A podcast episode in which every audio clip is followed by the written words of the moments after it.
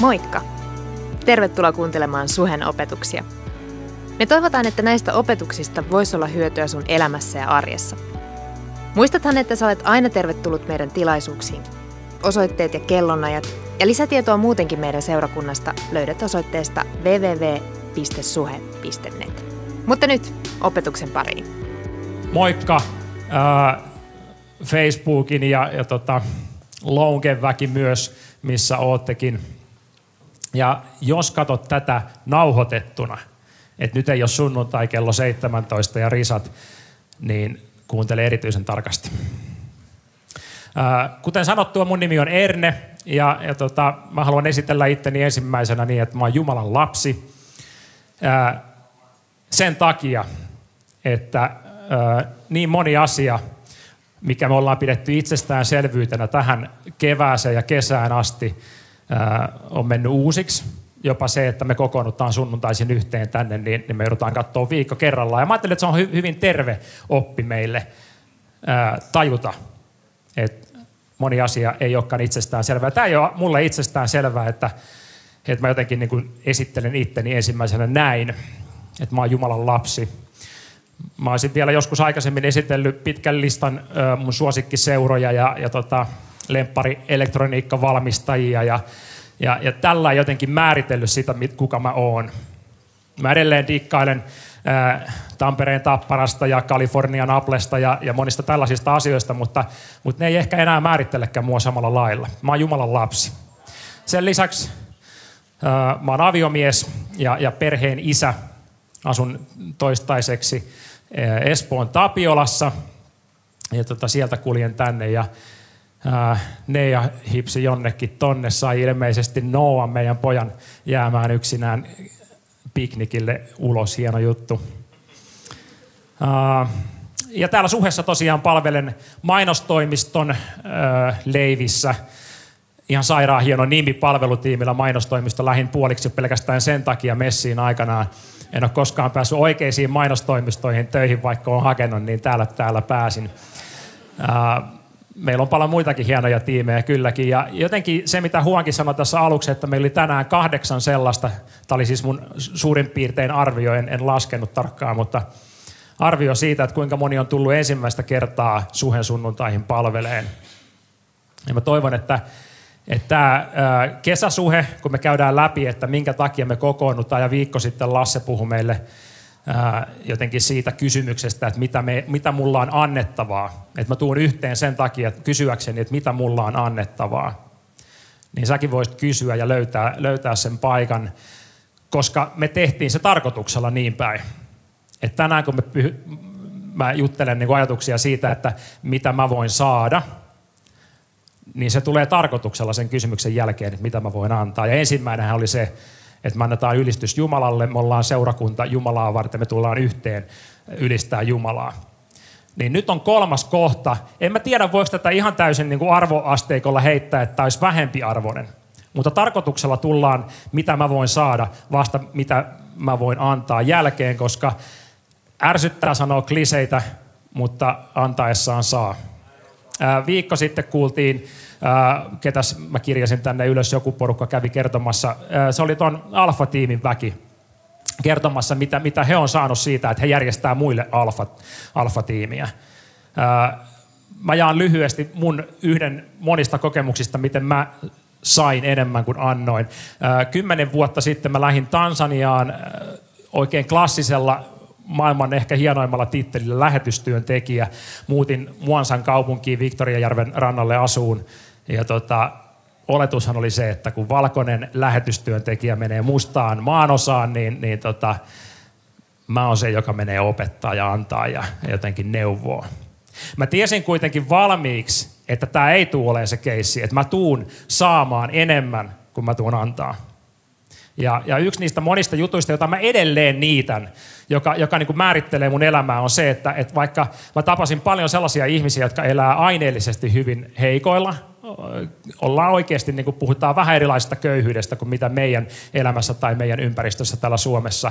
Saattaa olla ainoat vaatteet monella päällä. Ja sitten kun tulee pesun aika, niin mennään joen varteen aurinkoisena päivänä, joita on 364 vuodessa. Ja tota, pestään ne ja sitten odotellaan, kun ne kuivuu siinä ja vedetään uudestaan niskaan.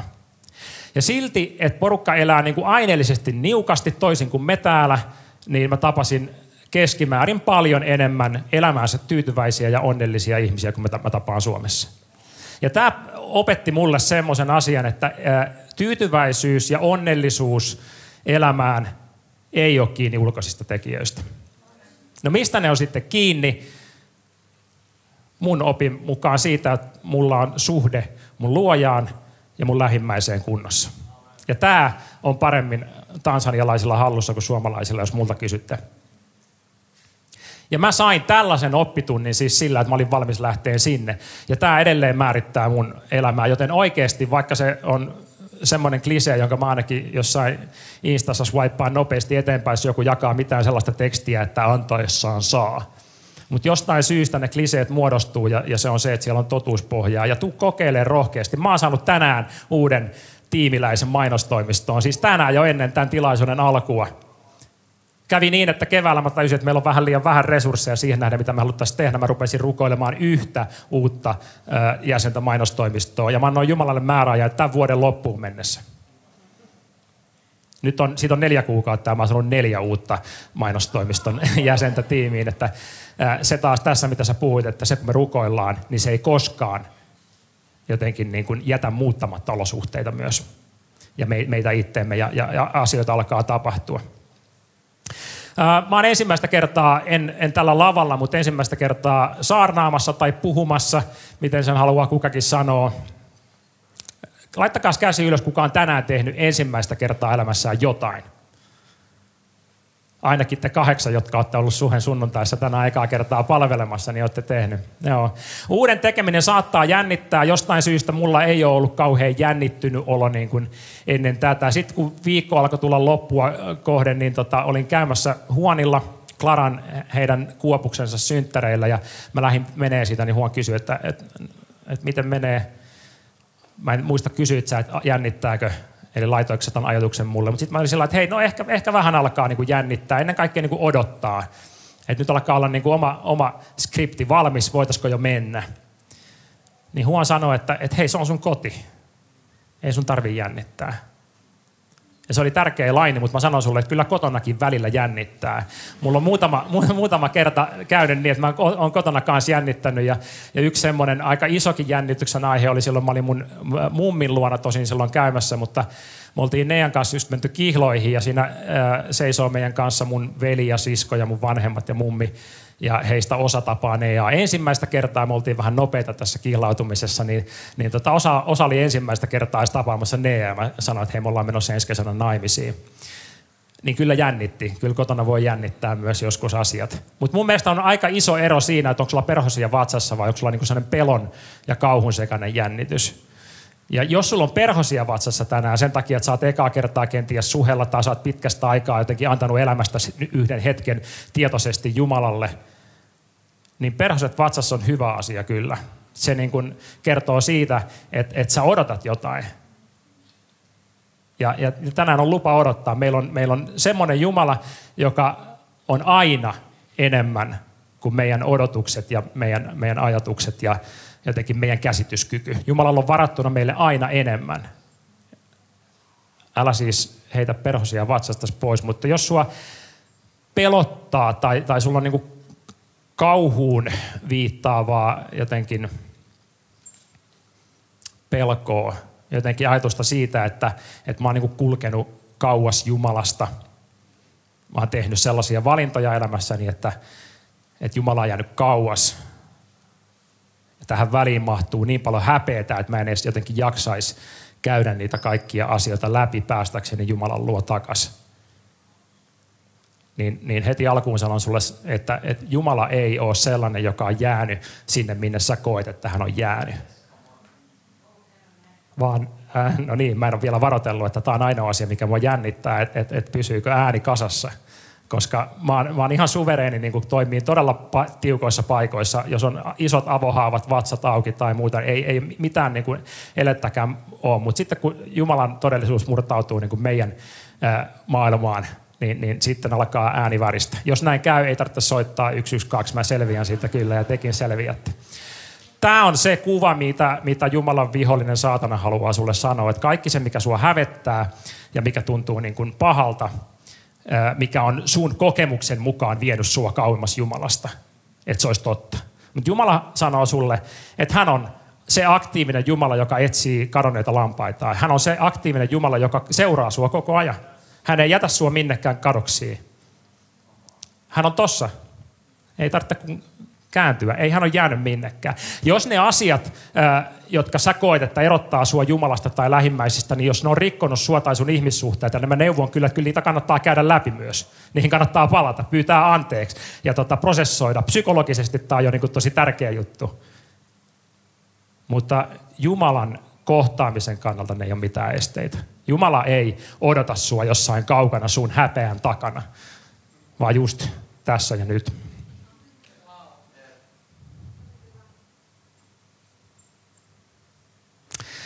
Me käytiin siis viime viikolla läpi sitä kysymystä, että mitä mä voin antaa. Ja, ja jostain syystä seurakunnassa sekin on hyvin erityyppinen kysymys kuin mitä tota kaikki muu instanssi tämän porukan ulkopuolella kysyy, kun ne kysyy, että mitä mä voin saada sulta, sun rahat tai sun huomio, sun ajan. Ää, kun Jumala kysyy sulta, mitä, mitä, mitä sä voisit antaa, niin tosiaan antaessaan saa se rikastuttaa sua itteessä. Se, se, että sä lähdet liikkeelle ja palvelemaan, niin, niin se ei anna pelkästään sille, ketä sä palvelet, vaan se antaa sulle ihan huikeasti.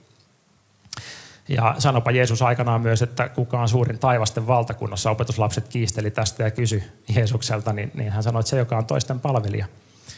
Taisi käyttää jonkun käännöksen mukaan jopa sanaa orja. En tiedä millainen klangi sillä on sulle, mutta, mutta se kertoo jotain siitä, että, että se on se identiteetti myös, johon Jumala kutsuu sua sen lisäksi, että säkin voisit sanoa, että mä oon Jumalan lapsi. Niin mä oon, mä oon palvelija.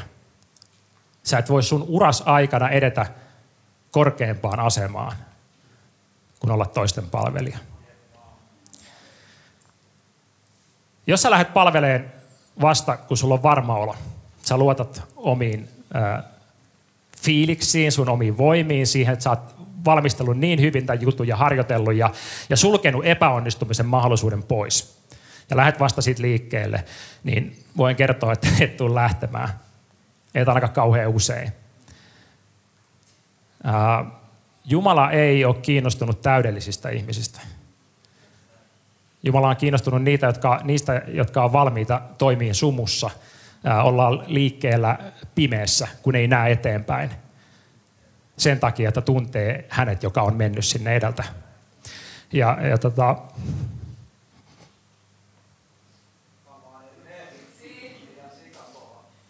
Joo, ehkä, ehkä tähän, tähän teemaan vielä se, että jos me lähdetään liikkeelle täynnä itsevarmuutta, tai, tai minkäänlaista varmuutta siitä, että, että mä osaan ja pystyn, niin me todistetaan myös hyvin herkästi silloin itsestämme. Omista voimista, omista kyvyistä, eikä, eikä siitä, millainen meidän Jumala on.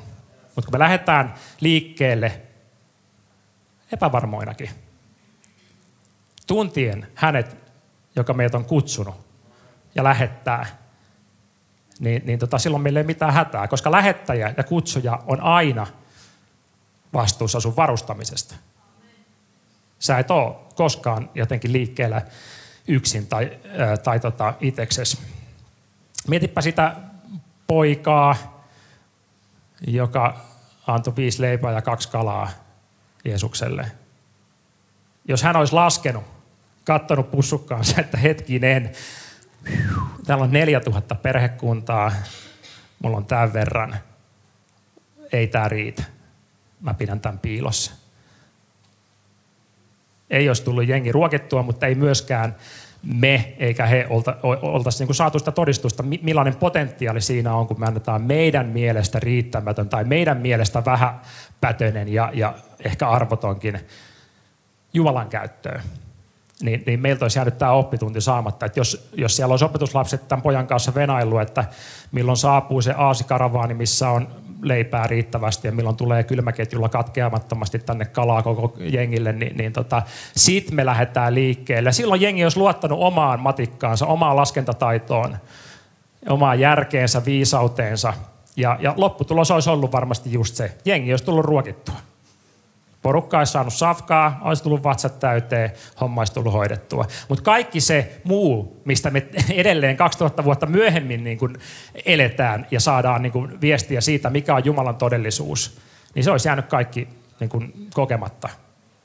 Ei me varmaan kerrottaisi sitä. Ei siinä ole mitään ihmeellistä, että, että riittävästi leipää ja kalaa ruokkii jengin. Eihän siinä ole mitään ihmeellistä. Mutta siinä, että meidän mielestä – joku riittämätön ja vähäpätöinen, kun annetaan Jumalalle, niin se onkin sitten jotain, mitä me vaan katsotaan niin kuin monttua oikein, että mitä täällä tapahtuu.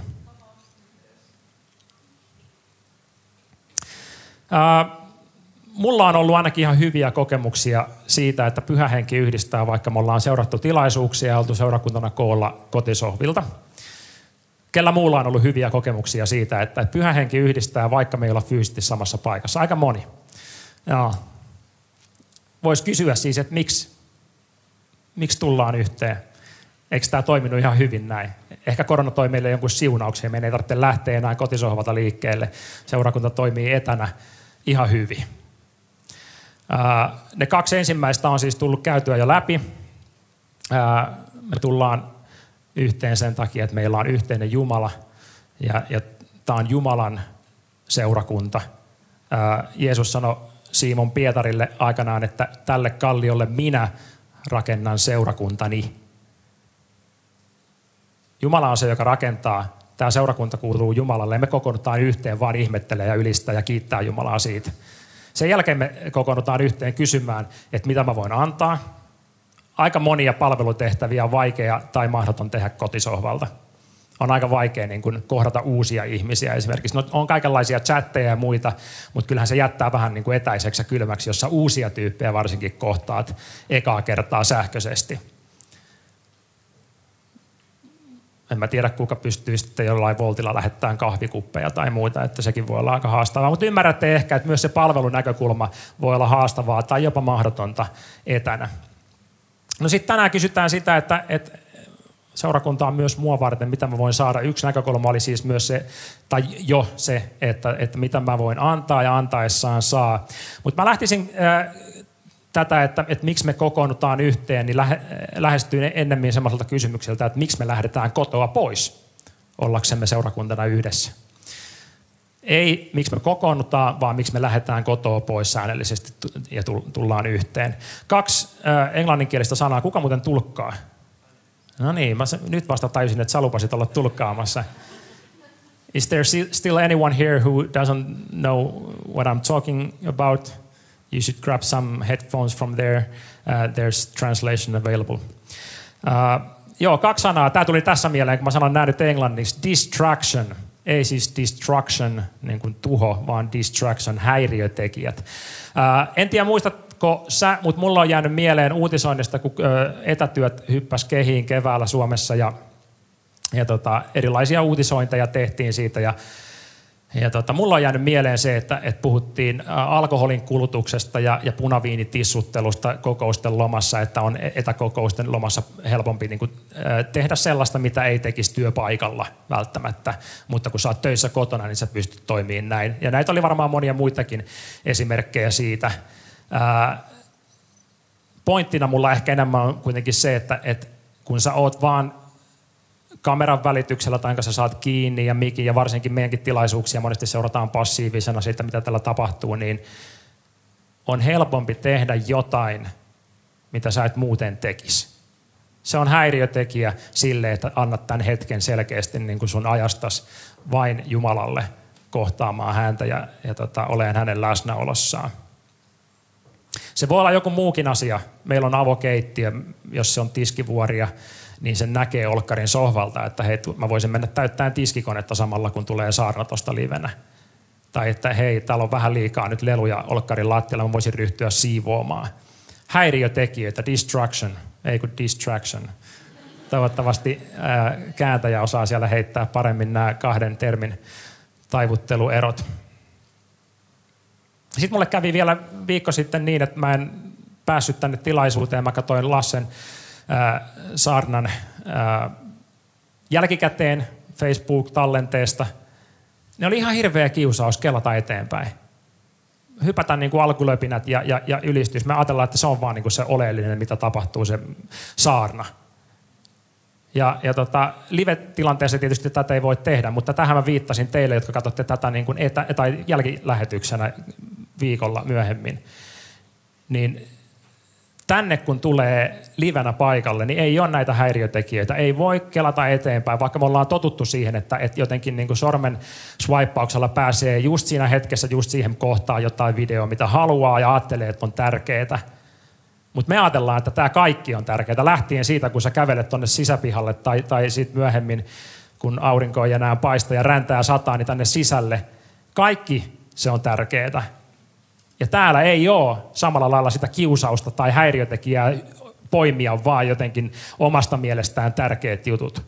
Joten tuu paikalle, kato livenä, äläkä jälkilähetyksenä ja, ja tota, ota kokonaisuus, anna tämä hetki viikoittain niin kuin Jumalalle ja sulle.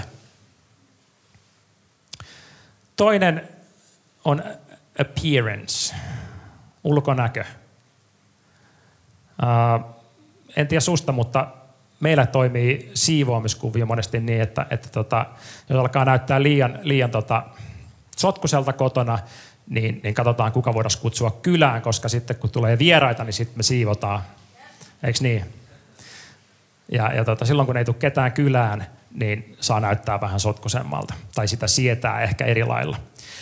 Meillä kävi tällä viikolla kaksi niin kuin remppamiestä. Toinen kävi katsomassa ikkunavuotoja. Meille ei ollut onneksi mitään tullut sisään, mutta jossain muissa asunnoissa oli, oli tullut. Mä unohdin, että ne on tulossa, vaikka, vaikka tota, siitä oli tullut ilmoitus ja kun ovikello soi, muisti heti, että apua nyt tulee virata ihmisiä kotiin. Ne ei ole kyllä mun kavereita, mutta äkkiä työnsin pahimmat vaatevuoret niin kuin makkariin, olkkarista ja ovi kiinni ja tota, sitten mä koin näyttää meidän ikkunoita ja niille ja ei täällä ole mitään hätää. Sitten ne kysyivät, että hei, onko täällä tollakin puolella ikkunoita? Sitten mä olin sellainen, että no niin, tässä me mennään. Sitten mä avaan makkarin ove ja siellä on sänky petaamatta ja, ja va- vaatevuoret lattialla ja mennään katsoa nämäkin ikkunat tästä. Pari päivää sitten kävi sälekaihtimien huolta ja, ja, ja tota, sen mä tiesin, että se tulee. Mutta mä jotenkin päätin, että hei, täällä saa näyttää siltä, että täällä eletään. Mä en siivonnutkaan mitään mutta tämä on se helposti kuitenkin se, se niin kuin lähtökohta, että me pidetään, että mä ainakin siivoon niin kuin ne osuudet, mitkä vieraat ehkä näkee. En mä välttämättä käy makuuhuoneen lipaston päältä pyyhkimässä, sori Nea. No, mutta mä en välttämättä käy pyyhkimässä pölyjä sieltä, kun mä ajattelin, että ei meidän vieraat käy makuuhuoneen niin kuin, ää, lipastoon nojailemassa ja toteamassa, että onpa täällä pölystä. Me ollaan aika hyviä siinä, että me pidetään – me tiedetään, mikä osuus meistä näkyy ulospäin ja me pidetään se mintissä ja, ja tota, jotenkin ollaan tyytyväisiä. Ja tämä on mun mielestä paljon helpompi pitää tämmöinen niin kuin hyvä julkisivu. Se on paljon helpompi pitää etänä kuin, kuin sitten, kun sä tuut tänne, tänne niin kuin livenä. Ja tämä ei ole niin kuin pelottelu, koska äh, mä ajattelen niin, että Jumala ei ole kutsunut meitä elään pinnallista elämää tai sellaista niin kuin tämän maailman kriteereiden mukaan niin kuin pätevää, kaunista, uskottavaa elämää. Vaan Jumala on kutsunut meidät elään täyttä elämää ja siihen kuuluu myös se, että kipu on lupa tuoda valoon. Se, mikä sua hävettää, mitä sä et kehtaa jotenkin sitten ajatella ääneen, että, että tämä muuten koskee mua, tämä asia, niin, niin me ollaan kauhean niin kuin, ahkeria peittämään se kaikilta muilta. Se on ihan luonnollinen ajatus tietysti. Totta kai se, mikä aiheuttaa mulle häpeää, niin mä haluan peittää sen. Eikö se on ihan luonnollista? Mutta kun tämäkään ei päde Jumalan kohdalla näin päin, että et, et jotenkin niin kuin se, mikä, mitä sä oot tehnyt tai ajatellut tai, tai millainen sä koet olevas, mikä, mikä syyllistää sua tai mi, mitä sä häpeet, että saisit vapaa siitä syyllisyydestä ja häpeästä niin kauan, kun sä pidät sen itsellesi. Ja sitten jos sä tuot sen valoon, eli kerrot siitä jollekin toiselle, niin siellä muka odottaa sua niin kuin sitten syyllisyys ja häpeä sen asian tuomisessa valoon. kun Jumala haluaa nimenomaan vapauttaa sut siitä häpeästä ja syyllisyydestä, jos sä kannat niin kauan, kun sä, sä peittelet näitä asioita. Mä en sano, että jokainen tässä nyt vuorollaan tulee kävelleen tänne ja tekee niin kuin julkiset synnintunnustukset. Siitä ei ole ollenkaan kyse. Vaan siitä, että Jumala on kutsunut sut osaksi hänen perhettään, joka on myös kipujen perhe, joka on myös häpeän perhe. Me eletään synnissä ja synnin maailmassa ja se vaikuttaa meidän elämään, mutta se määrittelee meidän tulevaisuuttakin niin kauan, kun me hävetään sitä ja pidetään se itsellämme. Jumalan antama polku, joka on tästä, näistä kaikista kahleista vapauttava polku, alkaa vasta, kun me tullaan yhteen, eikä, eikä jotenkin koiteta pidätellä ää, sitä likaa, mitä me ei, me ei niin kehdata näyttää, niin vaan itselle. Et kun pikkuhiljaa luottamuksen kautta alkaa löytyä se mahdollisuus, että mä saan sekä Jumalalle että toiselle ihmiselle niin kuin todeta ääneen, että, että mulla on paljon asioita, jotka mua painaa. Niin, niin se on startti vasta sille, kun, kun alkaa vapautua niistä syyllisyydestä ja, ja, ja kaikesta siitä, mikä syyttää sua.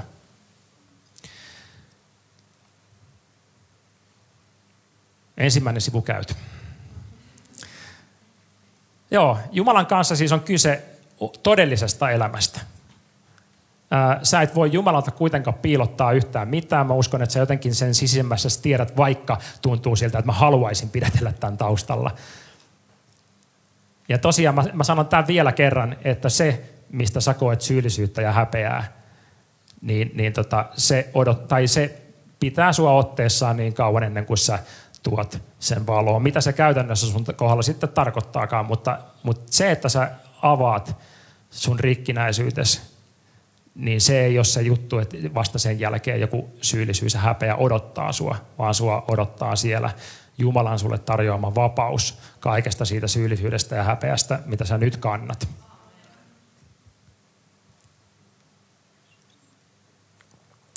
Ilman seurakuntaa me myös uskoa paljon helpommin niitä arvoja ja niitä määritteitä, jotka määrittelee meidän arvon ihmisenä. Jos me kokoonnutaan yhteen vain etänä, ei tulla tämän perheen vaikutuspiiriin, niin yhä enemmän me ruvetaan uskoon sitä, mitä tämän seinien ulkopuolella sanotaan meistä. Että sä et ole riittävästi. sun pitäisi tehdä enemmän. sun pitäisi pärjätä paremmin. Ja täällä me ollaan sen vaikutuspiirin alle, jolloin meidän identiteetti alkaa rakentua siihen, mitä Jumala sanoo meistä, eikä se, mitä se, niin kuin se kaunis pinta sanoo meistä. Ja tämä porukka on valmis tukeen sua siinä, sen identiteetin muodostumisessa, että, että se saisi niin kasvaa sussa, että, että sä oot arvokas ja rakastettu just tollasena, vaikka se tuntuu ihan pöhköltä, koska se ei niin kuin ihan korreloi tämän maailman arvojen kanssa. Kaikki pitää ansaita, jopa ilmainen kahvikuppi, sun täytyy käydä samassa paikassa viisi kertaa hakemassa leima. Ja sit sä ansaitset jotain. Näin pienestä se on meille totutettu, että vain ansait, ansainnan kautta sä saat jotain. Ilmaisia ämpäreitä nyt jaetaan joskus, mutta on hyvä olla joku poikkeussäännös. Mutta se on se, mitä, mitä sullekin syötetään muualle.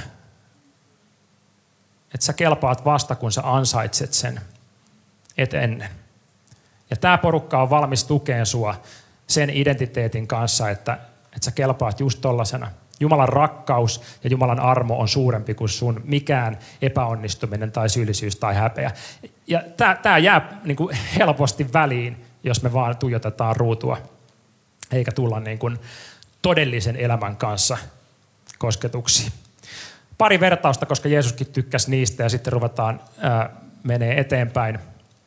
Tänä kesänä meidän Mökkijärven rannalla kattelin sen järven mittoja ja mietin, että tähän voisi mahtua ehkä just niin kuin valtameriristeilijä alus. Niin, että, että tota, se olisi ankkuri pohjassa, se ei pystyisi liikkuun ollenkaan. Mä pystyisin tältä rannalta kipittämään ää, kannelle ja tuolta rannalta pihalle.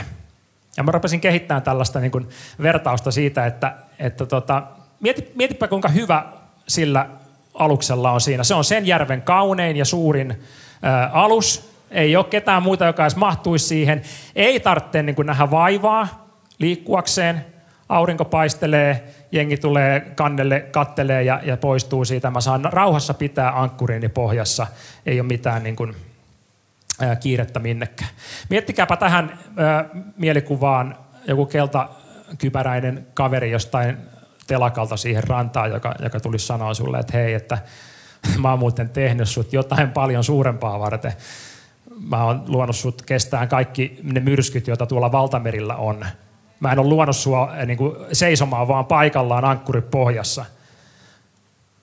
Mä oon antanut sulle jopa semmoisen kyvyn, että sä pystyt seilata määränpäähän pimeässä, sumussa. Sulla on semmoinen kaikulueta, jonka nimi on Pyhä Henki. Sulla on sellainen tutka, jonka nimi on Raamattu. Ja sun ei tarvitse oikeasti nähdä mitään, ja sä pystyt näitä avulla suunnistamaan pimeässä. Aluksi saattaa tuntua siltä, että mitä sä tulet höpöttää siihen, että mulla on just hyvä tässä. Älä, älä tuu, älä tuu häiritteen mun rauhaa. Mutta jos sä suostut kerrankin edes lähteen edes Helsingin ja Tallinnan väliin seilaan, niin wow! Mulla on oikeasti neljä moottoria. Mä pystyn niin kuin tekemään kaikenlaisia juttuja. Mun, mun niin kuin tekijä on antanut mulle ihan sairaasti paljon enemmän kuin mä siellä Mökkijärvellä niin kuin tajusin. Tässäkin vaiheessa saattaa tulla ajatus, että jäädään nyt kuitenkin tähän. Tämä Helsingin ja Tallinnan väli on ihan hyvä. Mä saan olla kahden tunnin välein ankkurissa rannassa ja mulla on ihan safetysti tässä, tässä niin kuin olo. Ja tässä harvoin on ihan niin suuria myrskyjä kuin Atlantilla.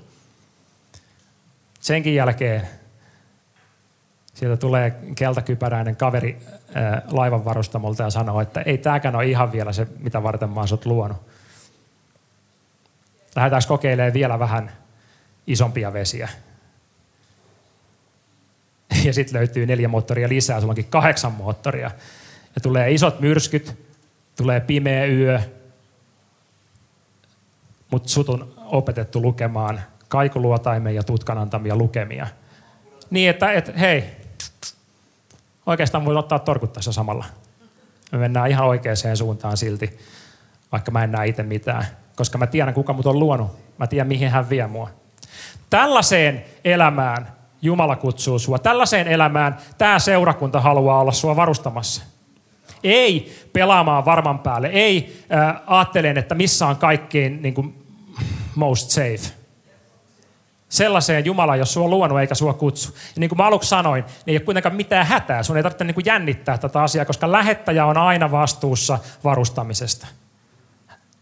Jumala ei kysy niitä, jotka on omasta mielestään ää, täydellisiä, vaan niitä, jotka on valmiita lähteen sumuun mestarin perässä.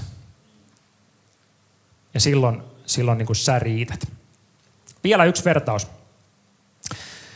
Tämä on huono vertaus siinä mielessä, että mä en ole käynyt salilla maaliskuun jälkeen, ehkä kerran. Mutta mä käyn kuntosalilla sen takia, en sen takia, että se näkyisi jossain, että mä käyn siellä. Mä en tee sellaisia treenejä, mulla ei ole semmoista motivaatioa jotenkin hakea niin kuin näkyviin sitä, että, että se, että mä käyn kuntosalilla, niin se näkyisi jossain. Mä käyn kuntosalilla sen takia, että jos mä en käy siellä, niin se alkaa näkyä ja on alkanut nyt näkyä. Se on mun syy. Tämä on huono vertaus sen takia, että tosiaan ei ole tullut käytyä salilla, mutta huono vertaus siinäkin mielessä, että, että kun sä käyt seurakunnassa, niin se ei voi myöskään niin kuin olla näkymättä. Mutta silti mä pyydän sua miettimään siitä näkökulmasta, että entäs jos mä en käy? Miten se näkyy? Onko mä tyytyväinen jotenkin siihen peilikuvaan, mistä mä katon itteeni? Tuu osaksi tätä ihmeellistä ja epätäydellisten matkaa täydellisten, täydellisen seurassa sen takia, että sä pääsisit kasvaan lähemmäs sitä, mitä säkin jotenkin aavistat, hei, mussa on enemmän, Jumala on antanut mulle enemmän kuin tämä. Niin tuu äh, rohkeasti kokeilee siipiä. Me ollaan tänään puhuttu kaikkien vapaaehtoisten kanssa siitä teemasta, että, että ei ole olemassa sellainen kuin epäonnistumisen pelko täällä. Ei tarvitse niin kuin jännittää, että, että mä lähden liikkeelle vasta, kun mä tiedän varmuudella, että mä pystyn toimittamaan tämän perille. Vaan mä saan lähteä kokeilee rohkeasti ilman epäonnistumisen pelkoa. Koska tämä porukka ei tule dumaa sua tai arvostelee, vaan tämä porukka tulee kannustaa sua Mä oon nähnyt sen itse. Mä en seisoisi tässä lavalla, jos, jos muolta tultu niin kuin arvostelee ja, ja toteamaan, että hei, olisit voinut tuossa tehdä paremmin, vaan mä, mä oon saanut niin kuin rohkaisua ja, ja uusia mahdollisuuksia. Tähän mä toivon, että sä laitat joskus myös rohkeasti niin kuin itses etusijalle. Mietit, mitä mä tarviin.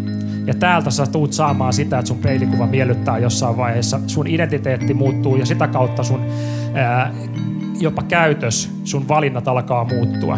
Sitä kohti, mitä sä nyt vaan haaveilet, että voi kun mä voisin jonain päivänä olla tollanen, niin, niin tämän porukan ulkopuolelta tämä maailma ei kauheasti sulle sitä tukea anna kasvamaan Jumalan kuvaksi. Mutta täältä sä tuut saamaan mahdollisuuksia kasvaa kohti sitä. Me rukoillaan kohta rukous.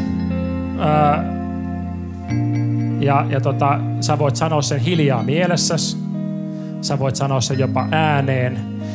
Sen sisältö on suurin piirtein se, että, että Jeesus, mä oon ollut aika kaukana susta. Mä haluan lähteä kulkeen sun kanssa.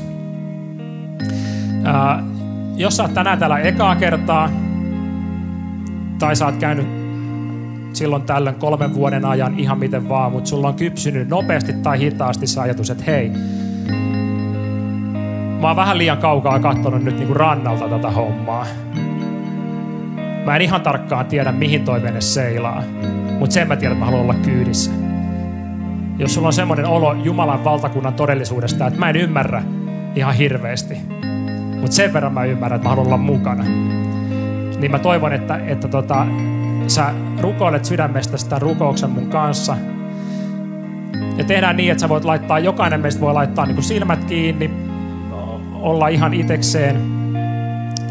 Ja, ja tota, ei mua varten, mutta ittees varten.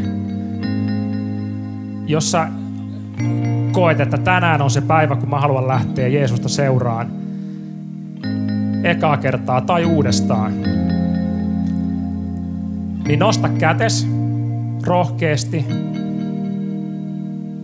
Se on ele sulta iteltäs, että tällä mennään. Ja mun on kiva myös tietää, kenen puolesta mä tässä erityisesti rukoilen.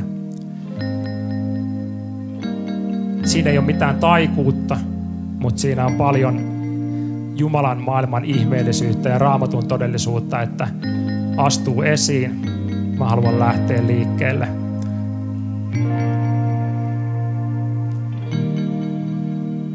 Mä uskon, että sä tiedät sydämessäsi, jos tänään on sen aika. Ja mä rohkaisen sua, että sulla ei ole mitään muuta kuin voitettavaa.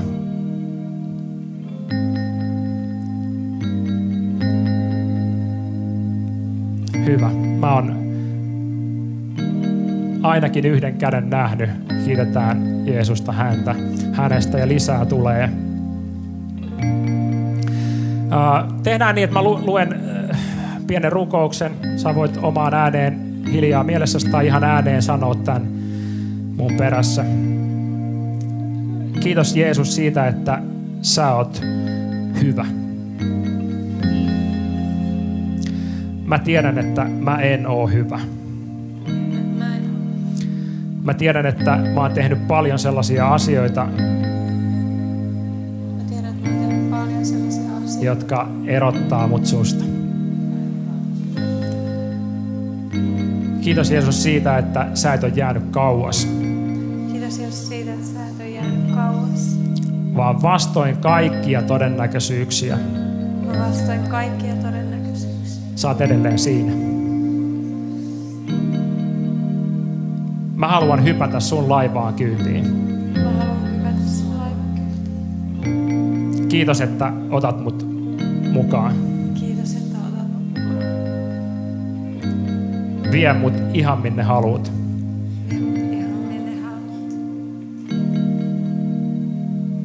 Amen.